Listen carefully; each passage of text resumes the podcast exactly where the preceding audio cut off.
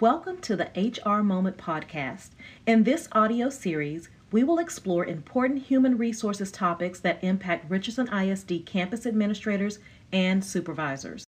In this HR episode, our guest is Kay Clark, Director of Field Experience for I Teach Texas Education and Training Services. She's here to share some important information for administrators to consider when hiring alt-cert candidates. Don't forget to follow us at RISD underscore HR on Twitter and tag us to let us know what you found helpful in this episode.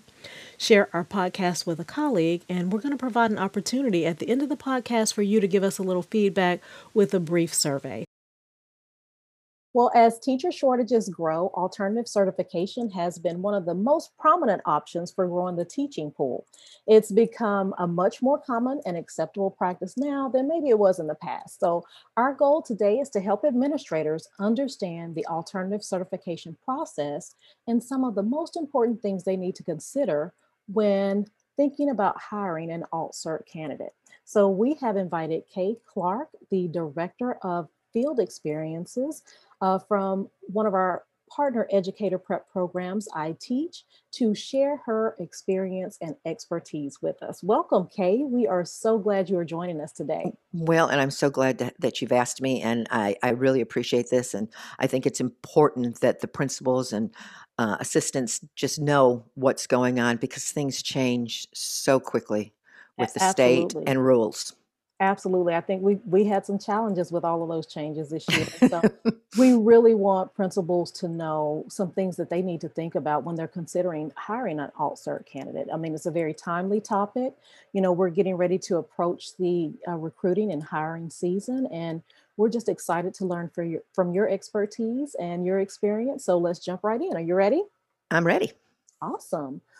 Can you share with us, Kay, what the um, experience of an alt cert candidate is? What is it? What is the process for them as they determine that yes, I'm interested in teaching. Um, I'm getting signed up with with a prep program. What, what's that experience like for them? What, what are some of the things that they go through? Sure.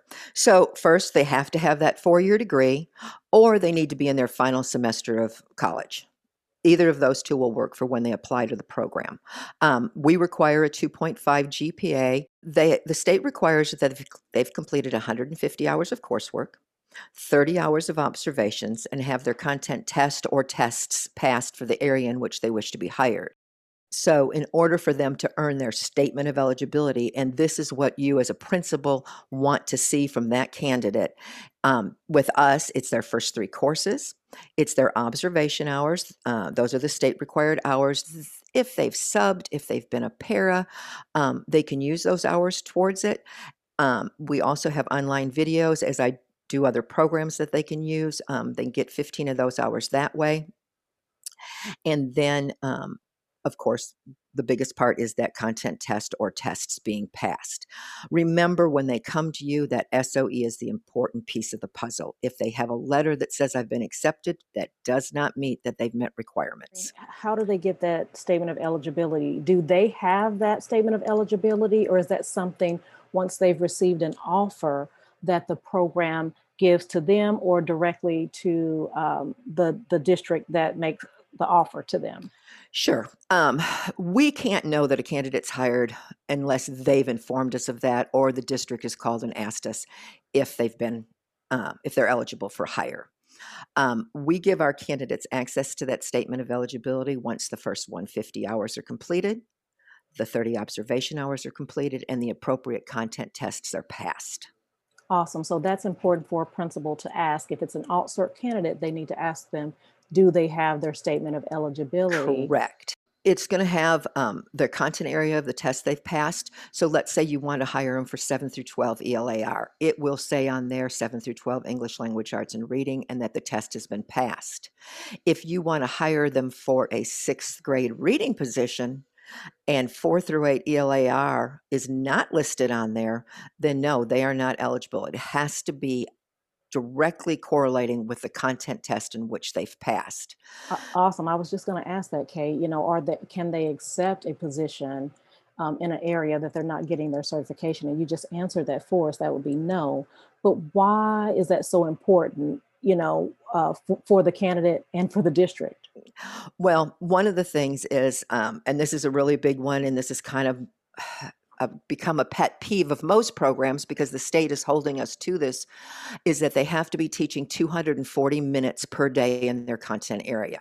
So that all has to match up. There's also some old beliefs out there that teachers can teach one period out of their content area and they're okay and they're covered and this is fine. That has never been in rule, that has always been a fallacy. They have to match what they are teaching. Um, that's the test they've passed. That's the knowledge that we hope that they have. Um, all of our coursework is teaching them to be the best classroom teacher. So all of that goes hand in hand in that. Awesome. If someone, if by chance that had slipped through the cracks and someone ended up in an area that they weren't, uh, that wasn't on their SOE, that wasn't under their certification, what might happen? Well, what'll happen when, let's say HR doesn't catch it, I teach doesn't catch it, that principal, not on purpose, but has to fill a position and they move them uh, a little bit. A really good example would be somebody that's 7 through 12 history and you've got a geography class sitting out there. And principal's like, well, he's history. We'll just throw him into that geography class. They have to have the 7 through 12 social studies to be eligible for that geography class. So now my supervisor makes contact with that candidate and says, I need your schedule. That schedule comes back to the supervisor. The supervisor then in turns that schedule to the our office and says, uh, Kay, can you check on this? Because Joe is teaching outside of his content area. At that point, the brakes get put on. Um, I we contact the candidate, HR, and the principal, saying um, he needs to either be teaching that 240 minutes if he's not, and or in his content area in which he's recommended for that intern certificate. Wow, so that really can have some some impact on their employment, on the mm-hmm. certification. It's a really big deal. Correct. And one of the times we see this happen too with candidates, and it is a slip through the cracks, is if they're hired in the spring you're bringing them back for the fall. We know that master schedule changes, and everybody forgets that Mary is alt cert. Absolutely. And all of a sudden, she's put into something that she shouldn't be. Now it's August or the 1st of September. And my supervisor's reaching out, and Mary says, Oh, yeah, by the way, they moved me to yes. X, Y, and Z. So, yeah, it's just really important to remember that's where they have to stay for that entire two semesters. Awesome. Um, once they've been recommended for hire, what additional responsibilities, maybe outside of the classroom, do alt cert candidates have while they're still interning or teaching? Sure. They need to finish their instructional coursework. Um, and it varies again from program to program on what they have to do. With us, we have five, uh, six instructional courses that they have to complete, and we try to push them, as does all do all programs, to finish that before they walk into the classroom. But we know that doesn't always happen. So we give them a deadline on when they have to have it done. It's four months from their date of hire, which is ample time to get it finished.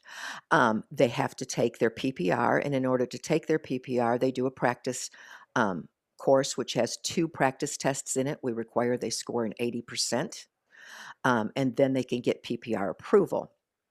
They also have two reflections that they complete with our supervisor. Um, one is a reflection of their observation, one of their observations during that first semester. And then the second one is an impact on student learning. So they are going to look at their students from where they started or where they finished during a six weeks or even a semester and how they've progressed along. Well, that ref- they- I'm, I'm sorry. Kay, no, I was just going to say, so they're they're knowing what they're doing, at that they are doing a good job. Absolutely, that reflection is just really important. It, it, it's good for their growth and um, just for them being able to realize where they are and where they need to go next. So, right. One of the things with um, those reflections is we do partner with um, the Teaching Channel. We're actually uh, they're one of our our corporate partners, and um, we have the opportunity that our candidates can record their classroom and put it to a private group for only their supervisor so that they can see what they're walking around, how they're teaching, what they're doing. Now, we don't require this as a mandatory thing, but it is there to help them because sometimes there's nothing more important than to see yourself on a video to say, oh my goodness, I said the word um 15 times when I was presenting something to those those students. Absolutely. or And as simple as bad clothes.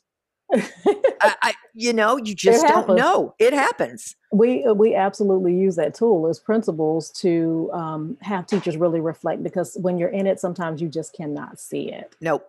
Nope. Well, let's talk about uh, the unfortunate, which sometimes does happen. What happens if we go down the road and um, we're doing the requirements, but unfortunately the candidate doesn't pass their required exams? Okay. So first of all, we know that they're going to have to have that content test passed to be hired. So that one's out of the way and in the books. So it would be their PPR that we're looking at. Um, we do require, uh, I mean, well, we require um, remediation if they didn't pass it, and then they will be able to sign up for it again. Um, just so everybody knows, it is a 30 day wait time between tests. It used to be 45 days, so it is now 35 days before they can take a test again. I think Um, that the tricky thing for us is this year has been some of those governor governors waivers where um, teachers were kind of allowed to get in before having completed um, that test the first time, and so I think we, we all have fingers crossed for those candidates who are in the position now. Right. And just so your principals know, because I know they're going to get this um, podcast soon, that those candidates are held responsible for passing that EC through six core, passing that new STR, then getting their PPR passed. If you're requiring ESL, um, if it's a bilingual teacher, heaven help us all, because I feel so bad for them because they have five tests in all that they have to pass. Absolutely, absolutely, and it's kind of making it tricky and not not not easy tests as well. It's it's been very tricky for a lot of our candidates who are going that route. The poor babies have several um, tests to tackle. Correct. Well, what what what happens in the case where um, the maybe the campus principal or a supervisor notices that a candidate is struggling inside the classroom? Sure. So one thing, um, our can our supervisors, um, they like to stay in touch with the principal so that they know what's happening. One of the things that the state requires is every time a supervisor observes a candidate, they're to leave an observation form for that principal and for the mentor teacher. Because we do understand what we see in the classroom isn't always what happens Monday through Friday um, in those classrooms. Our supervisors do have a growth plan that they can put the candidate on if they feel that that's what needs to be happening. And or if the principal or designated administrator puts that candidate on a growth plan, then our supervisor wants to get a copy of it and we want to work with the principal and the campus to help them put those things into place to move forward. Awesome. I mean, that support is amazing. Um, I'm sure. I know. I know. As we're talking about some things that are specific to I teach, um, that other programs may have something very similar. And, and so, if there, if it's a candidate that's not with I teach, you would just have to touch base with that program to determine um, what are some of the things that they offer. But Correct. And and you also have to remember that our supervisors are our lifeline and that's for any program. absolutely, So it, while I'm available to answer any questions, and when our supervisors observe a candidate, they upload all that information or portion of it into our system so I can see it. If you happen to call and say, Hey, Kay, can you tell me what you're seeing on your end? I can give you a glimpse into what that candidate has done in the classroom. Um, but really, that supervisor is going to be the best to say, you know, this is what I'm seeing. And maybe there is more to the picture. awesome. That I know that the supervisor is one of the key pieces of support that's there and available for candidates. Are there any other things that you guys may offer um, as far as supporting the candidate? Um, well, I mean, we just are available for them. We send out monthly reminders of what needs to be done, of where they're at in the program. We hold webinars um, for those that don't like to read. We record a video and embed that into some of our emails that go out. Um, we get it that they're overwhelmed. We understand they have a lot on their plate, but for the most part, they're all doing it and getting it done. Um, they understand how important that part of the piece is to how important it is to help those kids in the classroom. Awesome. Um, can you think of anything else that may be important for campus principals or um, supervisors to really know about uh, alt-cert candidates when they're going through this process or hiring them? Um, Words sure. of wisdom? Yep. Words of wisdom. Mhm. Um, the first year teacher, they just want to say yes. They want to say yes to everything that you tell them and everything that you want them to do. And sure, I'll be that prom coordinator, for whatever that that happens to be, um, that extracurricular. They want to do all those things, but they can't do them all well. And this first year teacher needs to really concentrate on that classroom so that they can get all of that under their belt. One of the things that the state does re- require you to do is assign that mentor teacher. Um, and so that teacher really needs to work with that candidate. And we know that doesn't always happen either because they've got their plate full and there's a lot for them to do. But just remember they are a first year teacher. This is brand new to them. Um, I had one one day say to me, Mrs. Clark, do you know how many acronyms education has? yes. and, and, they just don't i mean they don't understand they don't live it every day and and we do and so sometimes we forget so the most important i can say is that you know it really takes a vi- village to raise that new teacher and um you know if they're struggling we need to know it so that we can help reach out and see what that what that problem is. Okay i want to thank you for your time. You've offered some wonderful words of wisdom and, and, just some insight on some of the things that we need to consider when we're thinking about um, hiring an alt-cert candidate. And, and, again, as we say, and we know some things may be just uh, customizable or, or, or, specific to I teach, but a lot of those state requirements are going to be the same Correct. for any program. Um, so some of those things that you mentioned are going to be very similar. Yeah. Um, but we appreciate you stopping by and just visiting with us and enlightening us. And we hope to connect with you sometime in the future. All right. I so am so thankful that you asked me. And if anybody has any questions, you could always reach out to me and um, be glad to answer them, whether there are candidates or not. The end goal is to have good teachers teaching our students. Thank you, Kay. Thanks for tuning in for this episode of RISD's HR Moment. Please take a moment to leave us some feedback and enter our prize drawing at bit.ly forward slash HR Moment, all lowercase.